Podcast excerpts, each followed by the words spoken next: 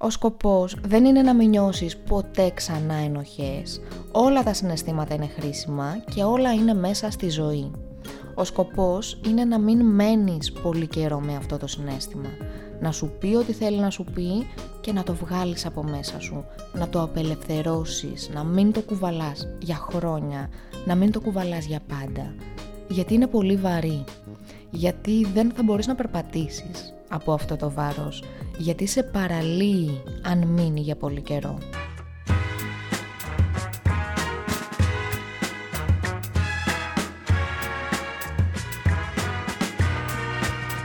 Καλώς ήρθες στο podcast Lukini Project. Είμαι η Λουκία Μιτσάκου, είμαι σύμβουλος προσωπικής ανάπτυξης και life coach και αυτό είναι ένα podcast προσωπικής ανάπτυξης που έχει σκοπό να προσφέρει έμπνευση και ψυχική ενδυνάμωση και μιλάμε για τεχνικές και εργαλεία που μας βοηθούν να βελτιώσουμε την ποιότητα της ζωής μας. Το Lukini Project έχει ως σκοπό να κάνει τον κόσμο καλύτερο με το να γνωρίσουμε καλύτερα τον εαυτό μας και φυσικά να μην ξεχνάμε πως πάντα υπάρχει λόγος για να χαμογελάμε.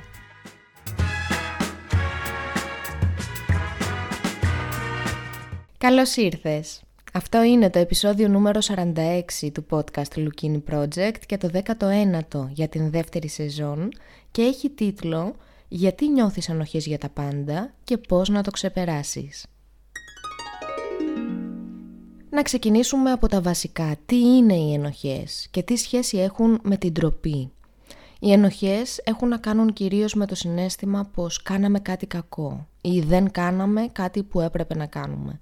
Μπορεί να νιώθουμε ενοχές ακόμα και για κάτι που σκεφτόμαστε. Να νιώθουμε ενοχές που το σκεφτόμαστε αυτό το πράγμα. Νιώθουμε ενοχές είτε επειδή κάναμε κάτι κακό, είτε επειδή θεωρούμε ότι κάναμε κάτι κακό, ακόμα και αν αυτό δεν είναι αλήθεια. Η ντροπή έχει να κάνει όχι τόσο με τις πράξεις μας, όσο με το ποιοι είμαστε. Η ντροπή συνδέεται με τις σκέψεις «δεν είμαι τέλειος», «δεν είμαι καλός άνθρωπος», «δεν είμαι αρκετός». Παρόλα αυτά, αυτά τα συγγενικά συναισθήματα συχνά μπορεί να μπερδεύονται και να υπάρξει μία μίξη και των δύο. Να νιώθω ενοχές που είπα κάτι που θεωρώ ότι δεν έπρεπε να πω και μετά να νιώθω ντροπή γιατί αυτό με κάνει κακό άνθρωπο. Μπορεί να νιώθουμε ενοχές και ντροπή από μόνοι μας, μπορεί να μας κάνει κάποιος άλλος να νιώθουμε έτσι. Σήμερα θα σου πω διάφορα πράγματα σχετικά με το θέμα ενοχές και αυτό που θέλω είναι να βρεις τι ταιριάζει σε εσένα, στην περίπτωσή σου, αν αναγνωρίζεις τον εαυτό σου σε κάτι από αυτά που λέω. Βρες πώς λειτουργεί αυτό το συνέστημα σε εσένα και κράτησε ό,τι σου μιλάει.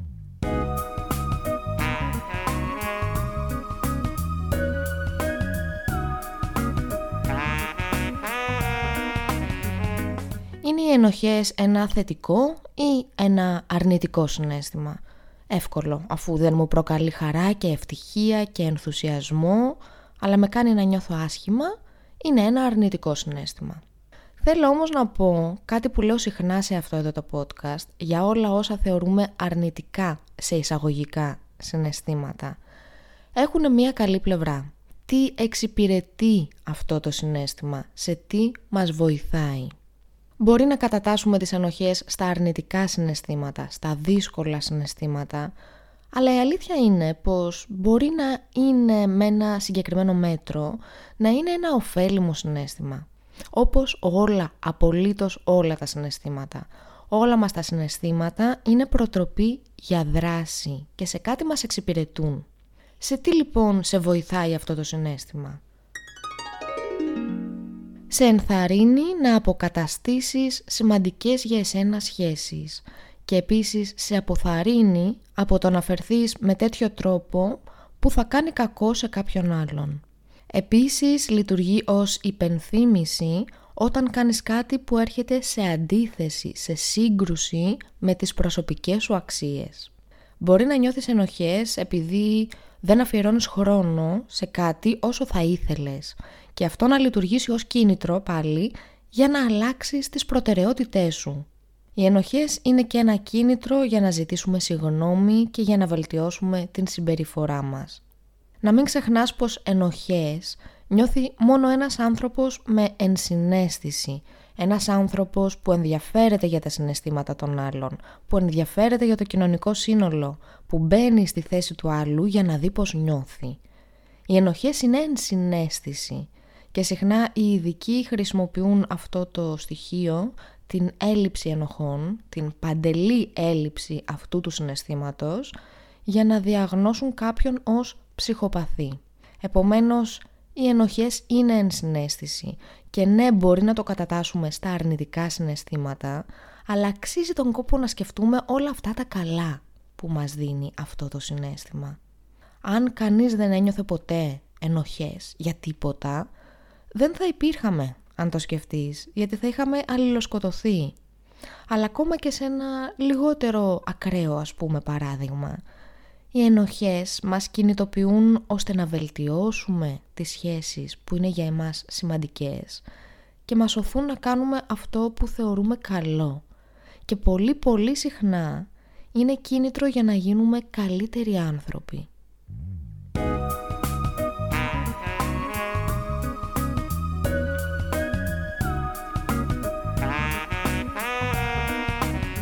Εσύ νιώθεις ενοχές, μήπως νιώθεις ενοχές συχνά; Και μήπως νιώθεις ενοχές συχνά για πολλά πράγματα; Πολλοί από εμάς νιώθουμε ενοχές συνέχεια, έτσι έχουμε συνηθίσει. Δηλαδή σήμερα καθόμουν όλη μέρα και έβλεπα σειρές και χάζευα και δεν έκανα τις δουλειές που ήθελα, ενοχές. Ενώ είπα πως θα προσέχω τι τρώω, έφαγα μια σοκολάτα, ενοχές. Ενώ έπρεπε να γυμναστώ, κάθομαι όλη μέρα στον υπολογιστή, ενοχές. Δεν είμαι η τέλεια κόρη, δεν είμαι η τέλεια αδερφή, δεν είμαι η τέλεια σύντροφος, δεν είμαι η τέλεια μητέρα, μπορούσα να έχω κάνει περισσότερα. Ενοχές. Δεν βρίσκω δουλειά, ενώ όλοι οι υπόλοιποι έχουν βρει. Επομένως κάτι δεν κάνω καλά εγώ. Ενοχές.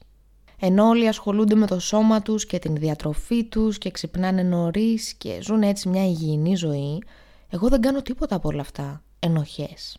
Και αν αυτό που είπα στον τάδε φίλο μου, αυτός το πήρε αλλιώς και σκέφτηκε με αυτόν τον τρόπο και ένιωσε άσχημα και ευθύνομαι εγώ γι' αυτό, ενοχές.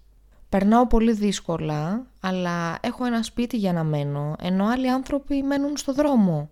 Επομένως δεν έχω δικαίωμα να νιώθω άσχημα. Ενοχές. Η λίστα είναι πραγματικά χωρίς τέλος. Καθημερινά μπορεί να νιώθουμε ενοχές για εκατοντάδες πράγματα και είτε νιώθουμε έτσι από μόνοι μας είτε μας κάνει κάποιος άλλος να νιώσουμε έτσι. Και υπάρχουν οι ενοχές οι υγιείς και υπάρχουν οι ενοχές οι λιγότερο υγιείς όταν ε, νιώθουμε ενοχές για πράγματα τα οποία δεν εξαρτώνται καθόλου από εμάς και στα αλήθεια δεν κάναμε τίποτα κακό. Εσύ αναγνωρίζεις τον εαυτό σου σε κανένα από αυτά τα σενάρια ή σε κάποιο συγγενικό σενάριο; Τι είναι λοιπόν αυτό που σε κάνει να νιώθεις ενοχές στην καθημερινότητά σου και τι είναι αυτό που σε κάνει να νιώθεις ενοχές από κάτι που συνέβη στο παρελθόν;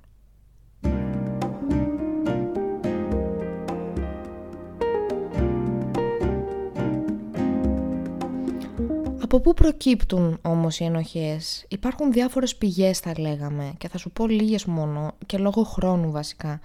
Και να σου πω ότι είναι ένα θέμα αυτό. Σίγουρα θα βγει λίγο παραπάνω αυτό το σημερινό επεισόδιο του podcast, αλλά είναι ένα θέμα τόσο πολύ πλευρό που θα επιλέξω να αναφερθώ σε κάποια ζητήματα γνωρίζοντας ότι πρέπει να αφήσουμε κάποια απ' έξω.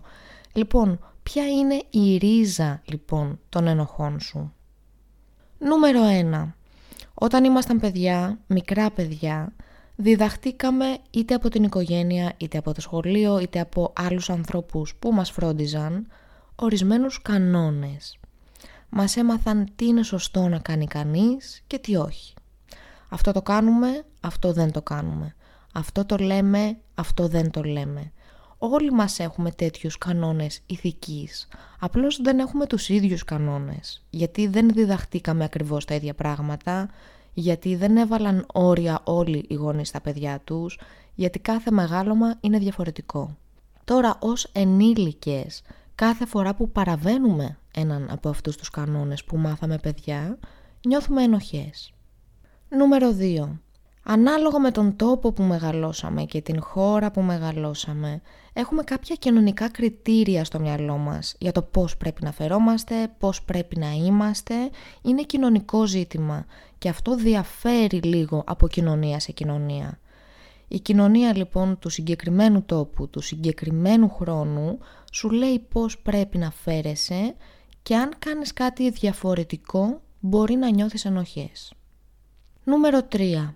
Συχνά νιώθουμε ενοχές επειδή αποζητούμε την αποδοχή και την αγάπη των άλλων. Επομένως, όταν κάνουμε το παραμικρό που μπορεί να μην αρέσει στους άλλους, νιώθουμε ενοχές γιατί φοβόμαστε ότι δεν θα μας αποδέχονται, ότι δεν θα μας αγαπούν. Νούμερο 4. Μπορεί να νιώθουμε ενοχές γιατί έχουμε την έντονη ανάγκη να ικανοποιούμε τους άλλους και νιώθουμε πως με αυτό που κάναμε, με αυτό που είπαμε ή με αυτό που δεν κάναμε, τους απογοητεύσαμε και νιώθουμε ενοχές. Νούμερο 5. Μπορεί να νιώθουμε ενοχές επειδή ένας από τους πολύ κοντινούς μας ανθρώπους είναι χειριστικός ή έχει χαρακτηριστικά ναρκισιστικής προσωπικότητας, όπου σε αυτή την περίπτωση σε κάνει επίτηδες να νιώθεις ενοχές για να πάρει αυτό που θέλει και αυτό γίνεται συνέχεια, καθημερινά. Νούμερο 6. Μπορεί να νιώθουμε ενοχές επειδή είμαστε τελειομανείς και μάλιστα σε τέτοιο βαθμό που δεν επιτρέπουμε στον εαυτό μας κανένα απολύτως λάθος. Αν δεν ήμουν όσο παραγωγικός ήθελα σήμερα, αν δεν γυμνάστηκα, αν δεν έφαγα σωστά, αν η δουλειά που έκανα δεν αγγίζει ουσιαστικά όλα αυτά που είχα βάλει στο μυαλό μου σαν πλάνο, οτιδήποτε ξεφεύγει από το πλάνο, αν είμαι τελειομανής μπορεί να με κάνει να νιώθω ενοχές. Νούμερο 7. Μπορεί να μεγάλωσες με έναν συγκεκριμένο τρόπο ως παιδί που οι γονείς σου να σε έκαναν να νιώθεις συνέχεια ενοχές και πως δεν φέρεσαι σωστά και πως τα κάνεις όλα στραβά και πως τους στεναχωρείς συνέχεια και ως ενήλικας μπορεί να έχεις μια μεγαλύτερη τάση σε αυτό το συνέστημα. Η αλήθεια είναι ότι τα μικρά παιδιά νιώθουν εύκολα ενοχές και ντροπή. Μπορεί να νιώθουν ενοχές και ντροπή όταν δεν λαμβάνουν την προσοχή που χρειάζονται ή όταν κάποιος τους λέει πως δεν πρέπει να νιώθουν όπως νιώθουν, δεν πρέπει να κλαις, μην κάνεις αμορό, οι δυνατοί δεν στεναχωριούνται, όλα αυτά τα πράγματα.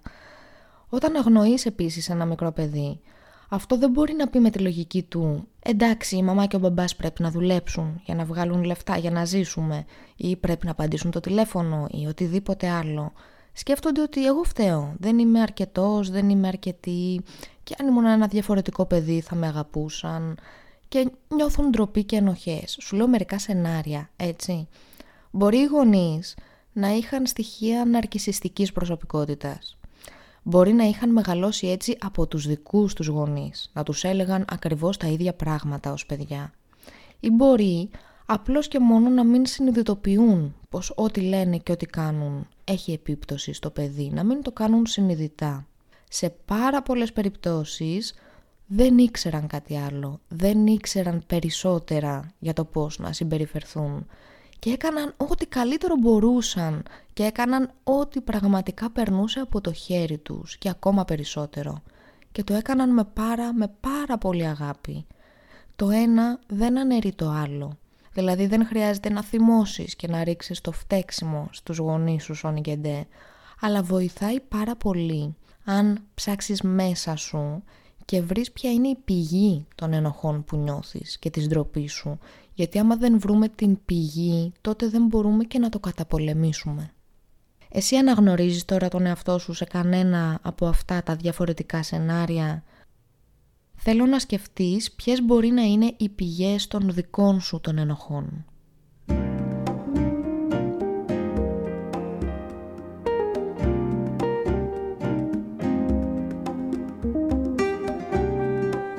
Και πάμε να δούμε μερικούς πρακτικούς τρόπους για το πώς μπορούμε να σταματήσουμε να νιώθουμε ενοχές. Νούμερο 1. Γράψε. Πρέπει να εκτονωθεί αυτό το συνέστημα, δεν μπορείς να το κρατάς μέσα σου και πρέπει να το βάλεις σε λέξεις. Γράψε τι είναι αυτό που σε κάνει να νιώθεις ενοχές, γράψε μια μεγάλη λίστα και βάλε τη σκέψη σου σε μια σειρά Για ποιους λόγους νιώθεις ενοχές; Για κάτι που συνέβη στο παρελθόν, για κάτι που συνέβη τώρα, για κάτι που συμβαίνει κάθε μέρα.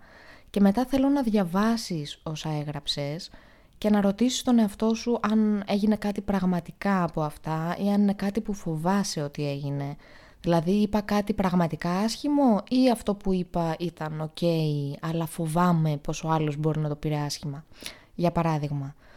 Και μετά θέλω να ξαναδιαβάσεις όσα έγραψες και να πάρεις μία συναισθηματική απόσταση όσο γίνεται, σαν να διαβάζεις τα λόγια κάποιου άλλου σκέψου.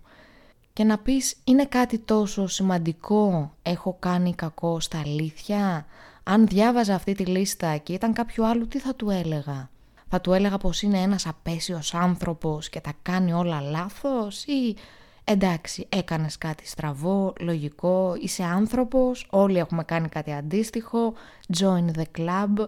Θέλω να τα βγάλεις από μέσα σου, να τα βάλεις σε λέξεις και μετά να τα κοιτάξεις ένα-ένα.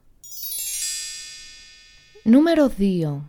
Δέξου αυτό το συνέστημα και ανάλαβε τις ευθύνες σου αν έχεις κάνει πράγματι κάτι κακό, είναι σημαντικό, όχι, είναι απαραίτητο να το αποδεχθείς και να πεις έκανα το τάδε πράγμα και να αναλάβεις τις ευθύνες σου, να πεις ευθύνομαι εγώ για αυτό το σημείο αυτής της κατάστασης, να το πεις στον εαυτό σου.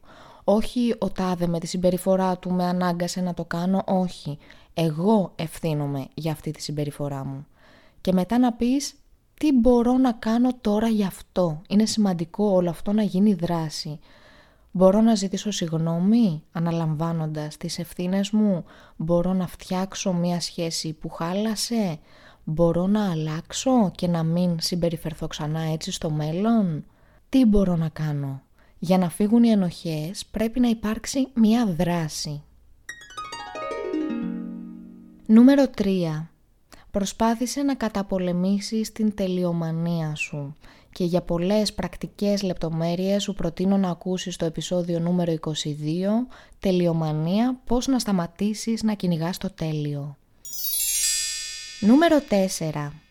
Σκέψου αν νιώθεις ενοχές από μόνος σου ή αν κάποιος άλλος σε κάνει να νιώθεις έτσι. Αρχικά σκέψου πότε νιώθεις ενοχές, σε ποιες καταστάσεις, θυμήσου αν οι περισσότερες ή όλες έχουν να κάνουν με έναν συγκεκριμένο άνθρωπο, σκέψου αν νιώθεις έτσι από μόνος σου ή αν ο άλλος σε κάνει να νιώθεις έτσι. Γιατί υπάρχουν άνθρωποι χειριστικοί και ναρκισιστές που θα σε κάνουν να νιώσεις ενοχές επίτηδες, μόνο και μόνο για να πάρουν αυτό που θέλουν. Θα σε κάνουν να νιώσεις εσύ άσχημα για μια άσχημη συμπεριφορά δική τους ή να νιώσεις ενοχές επειδή τους είπες ότι σε πλήγωσε η συμπεριφορά τους. Μπορείς να διαβάσεις πολλά άρθρα και βιβλία και να δεις βίντεο για τέτοιες προσωπικότητες για να μάθεις να αναγνωρίζεις τα σημάδια. Δεν σου κάνει καλό να είσαι τόσο κοντά σε τέτοιους ανθρώπους και δεν θα σταματήσεις να νιώθεις ενοχές ποτέ αν δεν αλλάξει κάτι στην σχέση αυτή, αν δεν αλλάξει κάτι σε αυτήν την δυναμική.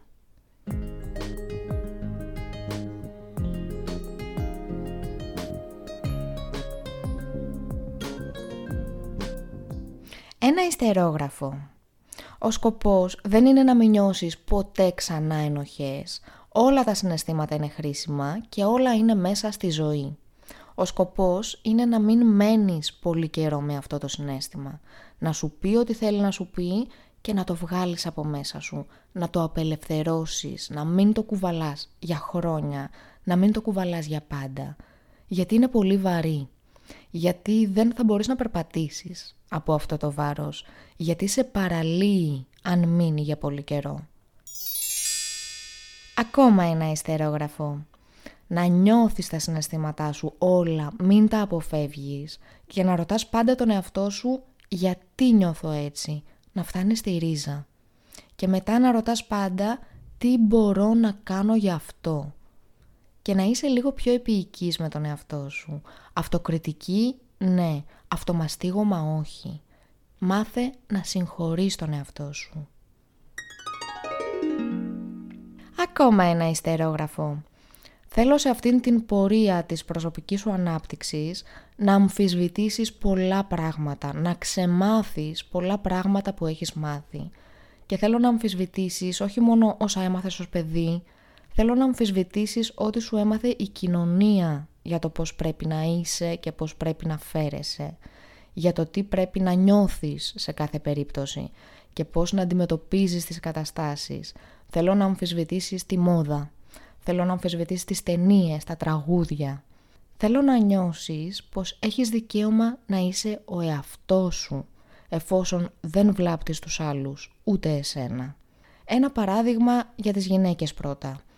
Μήπως η κοινωνία σε έμαθε πως ως γυναίκα πρέπει να είσαι πάντα γλυκιά και καλή και να χαμογελάς και να μην υψώνεις ποτέ τον τόνο της φωνής σου και να μην φέρνεις αντιρρήσεις και πως πρέπει να είσαι καλή μητέρα και καλή σύντροφος με ό,τι αυτό συνεπάγεται και ότι είσαι ο ρόλος σου και τίποτα παραπάνω τότε αν συνεχίσεις να το πιστεύεις αυτό ως μοναδική αλήθεια, θα νιώθεις ενοχές κάθε φορά που θα ξεφεύγεις από αυτό το τέλειο πλαστό πρότυπο που κανείς δεν μπορεί να φτάσει. Ή κάθε φορά που θα λες τη γνώμη σου. Ή αν δεν θες να είσαι ο ρόλος της μητέρας ή ο ρόλος της συντρόφου, όπως το εννοεί κάποιος άλλος. Και νιώθεις ότι είσαι πολύ περισσότερα από αυτόν τον ρόλο, γιατί είσαι πολλά περισσότερα από αυτόν τον ρόλο. Αμφισβήτησε την ιδέα πως αν δεν ταιριάζεις στο τέλειο πρότυπο, τότε δεν είσαι αρκετή και δεν αξίζεις και πρέπει να νιώθεις ενοχές γιατί μπορούσες να έχεις κάνει πολλά περισσότερα. Ένα παράδειγμα για τις γυναίκες. Αντίστοιχα ένας άντρας μπορεί να αμφισβητήσει για το τι λέει η κοινωνία πως σημαίνει να είσαι άντρας, τι συνεπάγεται αυτό και αν έχει τελικά το δικαίωμα να νιώθει και να κλαίει αν θέλει να κλάψει και χιλιάδες άλλα πράγματα. Γενικότερα και αναφέρομαι σε όλους ανεξαιρέτως, θα ήθελα να ξέρεις πως έχεις δικαίωμα να είσαι εσύ χωρίς να νιώθεις ανοχές γι' αυτό. Ακόμα ένα ιστερόγραφο. Λοιπόν, είναι ένα θέμα που ασχολούμαι με αυτό πάρα πολύ συχνά. Στα social media και ειδικά στο facebook Υπάρχει κάτι που γράφω συχνά γι' αυτό και του έχω δώσει εγώ μόνη μου το όνομα «Η αστυνομία του συναισθήματος». Δηλαδή, έχουμε φωτιές και εσύ θα βάλεις μια φωτογραφία που είσαι διακοπές μετά από πέντε χρόνια ή βγήκες πρώτη φορά από το σπίτι σου μετά από δύο χρόνια πανδημίας και έχεις πάει να δεις τους αγαπημένους σου ανθρώπους, τότε είσαι ανέστητος. Θα έπρεπε να ντρέπεσαι και θα έπρεπε να ντρέπεσαι περισσότερο και από το αν ήσουν εμπριστής.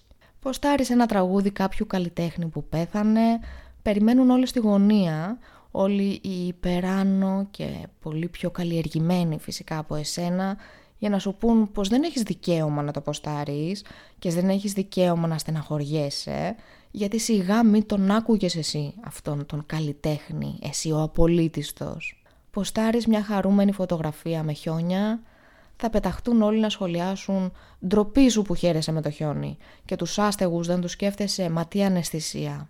Πάντα, αλλά ειδικά τώρα, μετά από όλα αυτά που έχουμε περάσει τα τελευταία δύο χρόνια και μετά το σοβαρό πλήγμα που έχει υποστεί η ψυχική μας υγεία με όσα συμβαίνουν καθημερινά, είναι για εμένα ασύλληπτο ότι κάποιος θεωρεί ότι έχει δικαίωμα να σου πει πώς να αισθάνεσαι και να κρίνει μία κτίδα χαράς μέσα σε όλη αυτή τη μαυρίλα.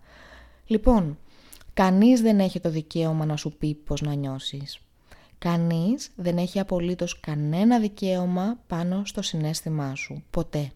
Και από τη στιγμή που δεν βλάπτεις πρακτικά κανέναν με τον τρόπο που εκφράζεσαι, έχεις το δικαίωμα να νιώθεις ό,τι νιώθεις και να ψάξεις να βρεις χαρά όπου μπορείς. Ας ψάξουμε να βρούμε τη χαρά όπου μπορούμε γιατί ξέρεις τι, το χρωστάμε εμείς οι ίδιοι στον εαυτό μας, στην ψυχική μας υγεία. Και άσε την αστυνομία του συναισθήματος να σου κουνάει το δάχτυλο και μην τρέφεις άλλο όσους τρέφονται από το να σου δημιουργούν ενοχές για τα πάντα, για να νιώσουν εκείνοι ανώτεροι. Ακόμα ένα ιστερόγραφο και αυτό θα είναι το τελευταίο γιατί ήδη είναι μεγαλύτερο αυτό το επεισόδιο και δεν θέλω να σε κουράσω. Λοιπόν θα είμαι λακωνική και θα καταλάβεις τι εννοώ. Τώρα ξέρεις περισσότερα. Τώρα ξέρεις καλύτερα. Τώρα θα τα κάνεις όλα καλύτερα. Πώς θα τα λέμε, πώς θα επικοινωνούμε. Lukini.gr υπάρχουν όλα τα podcast και πολλά ακόμα άρθρα. Τα λέμε μέσα από τα social media, facebook, σελίδα Lukini και group Lukini Project Podcast. Κάθε πέμπτη στις 7.30 το απόγευμα εκεί κάνουμε και την διαδραστική μας ακρόαση. TikTok Λουκία Μιτσάκου με πολλά νέα βίντεο, Instagram Λουκία Μιτσάκου και Λουκία Μιτσάκου Coaching. Και φυσικά επικοινωνείτε μαζί μου για ατομικές συνεδρίες coaching και μπορείτε να κάνετε και πολλά πράγματα με το επεισόδιο. Μπορείτε να κάνετε share το podcast στα social media, να κάνετε subscribe στην εφαρμογή που το ακούτε για να βρίσκετε εύκολα τα επεισόδια, να το κατεβάζετε κάθε φορά το επεισόδιο για να το ακούτε εκτός σύνδεσης χωρίς να χαλάτε δεδομένα και μπορείτε και να το προτείνετε σε κάποιον φίλο σας, σε κάποιον άνθρωπο που αγαπάτε. Και αν σας αρέσει το Lukini Project μπορείτε να του δείξετε την αγάπη σας με το να πάτε στην εφαρμογή του Spotify από το κινητό και να το βαθμολογήσετε με 5 αστεράκια. Και το ίδιο μπορείτε να κάνετε και για το Apple Podcast. Θα μου δώσει πραγματικά πάρα πολύ μεγάλη χαρά και θα κάνει και πάρα πολύ μεγάλη διαφορά στο να μας βρουν και άλλοι άνθρωποι. Ευχαριστώ πάρα πολύ εκ των προτέρων και ευχαριστώ και όλους εσάς που έχετε μπει ήδη και το έχετε κάνει. Είμαι η Λουκία Μιτσάκου και σας ευχαριστώ πάρα πολύ για την ακρόαση, ευχαριστώ που με εμπιστεύεστε με τον χρόνο σας, ευχαριστώ που ακούσατε ολόκληρο το επεισόδιο και φτιάξατε χρόνο για να ασχοληθείτε με την προσωπική σας ανάπτυξη. Δεν θα σταματήσω ποτέ να το λέω ότι αυτό δεν είναι καθόλου μα καθόλου δεδομένο. Ένα μεγάλο μπράβο από εμένα, ένα τεράστιο ευχαριστώ να είστε καλά, να προσέχετε τον εαυτό σας και να μην ξεχνάμε πως πάντα υπάρχει λόγος για να χαμογελάμε. Και από εμένα φίλοι, μεγάλο.